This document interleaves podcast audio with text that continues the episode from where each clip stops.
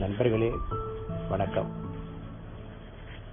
நம்ம அன்றாட வாழ்க்கையில் வந்து இன்பத்தையும் அனுபவிக்கிறோம் துன்பத்தையும் அனுபவிக்கிறோம். இதில் இன்பம்னா என்ன துன்பம்னா என்னன்னு ஒன்றும் பெருசாக நம்ம விளக்க வேண்டியதில்லை. எல்லாத்துக்கும் தெரியுது.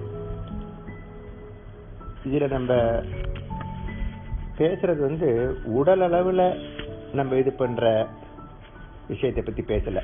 அதாவது உடல் ரீதியாக இப்போ காலில் அடிபட்டுச்சு அப்படின்னா நமக்கு உடல் ரீதியாக ஒரு துன்பம் ஏற்படுது.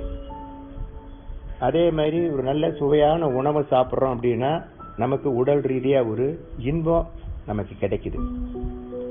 ஆனால் நம்ம இப்போ ஆராய்ச்சி பண்ண போகிறது பூரா எல்லாமே நம்மளுடைய மனோ ரீதியான இன்ப துன்பம் எப்படி என்னங்கிறத பற்றி தான் அதாவது நம்ம விரும்பிய மாதிரி ஒரு சம்பவம் நடந்துச்சு அப்படின்னாக்க நமக்கு ரொம்ப மன மகிழ்ச்சியா இருக்கு.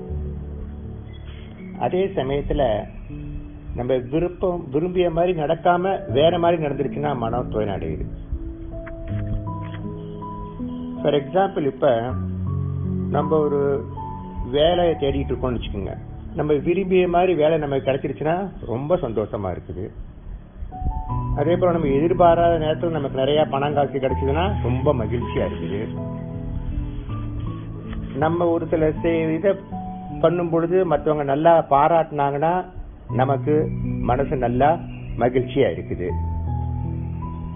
நமக்கு தேவையான நேரத்துல நம்ம ஃப்ரெண்டுங்கள்லாம் நமக்கு உதவி செஞ்சு அந்த வேலையை செஞ்சு முடிச்சு கொடுத்த இது பண்ணாங்கன்னா அப்போ நமக்கு மகிழ்ச்சியா இருக்குது. இப்படி வெளிப்படையா அப்பட்டமா ஸ்தூலமா நடக்கிற பல நிகழ்ச்சி வந்து நமக்கு மன மகிழ்ச்சிக்கு காரணமா அமைஞ்சிருக்குது. ஆனா அதே வெளிப்படையான நிகழ்ச்சி நம்ம நினைக்கிற மாதிரி இல்லாம வேறு விதமா அதாவது தொழில நமக்கு நஷ்டம் ஏற்பட்டுட்டாலோ நம்முடைய பொருள் காணாம போயிருந்தாலோ கிடைக்காம போயிருந்தாலோ அதுவே நமக்கு மன வருத்தத்தை தருது.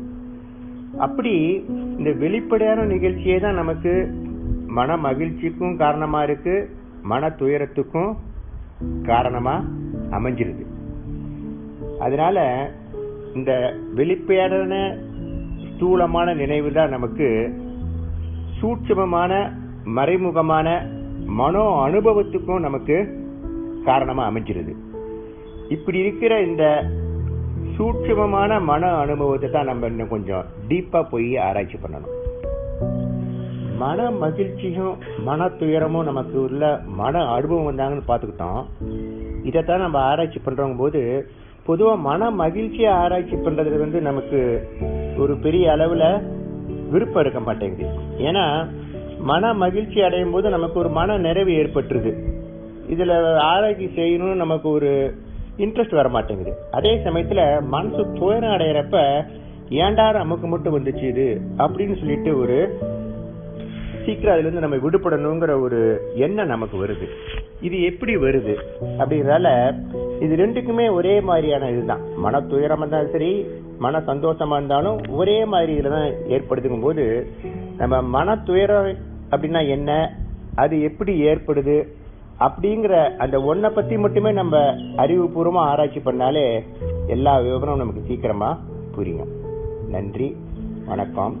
நாளைக்கு நம்ம மனத்துயரத்தோட ஆணி வேற பத்தெல்லாம் அக்கு வேறு ஆணி வேறா பிரிச்சு பார்க்க போறோம். நன்றி வணக்கம்.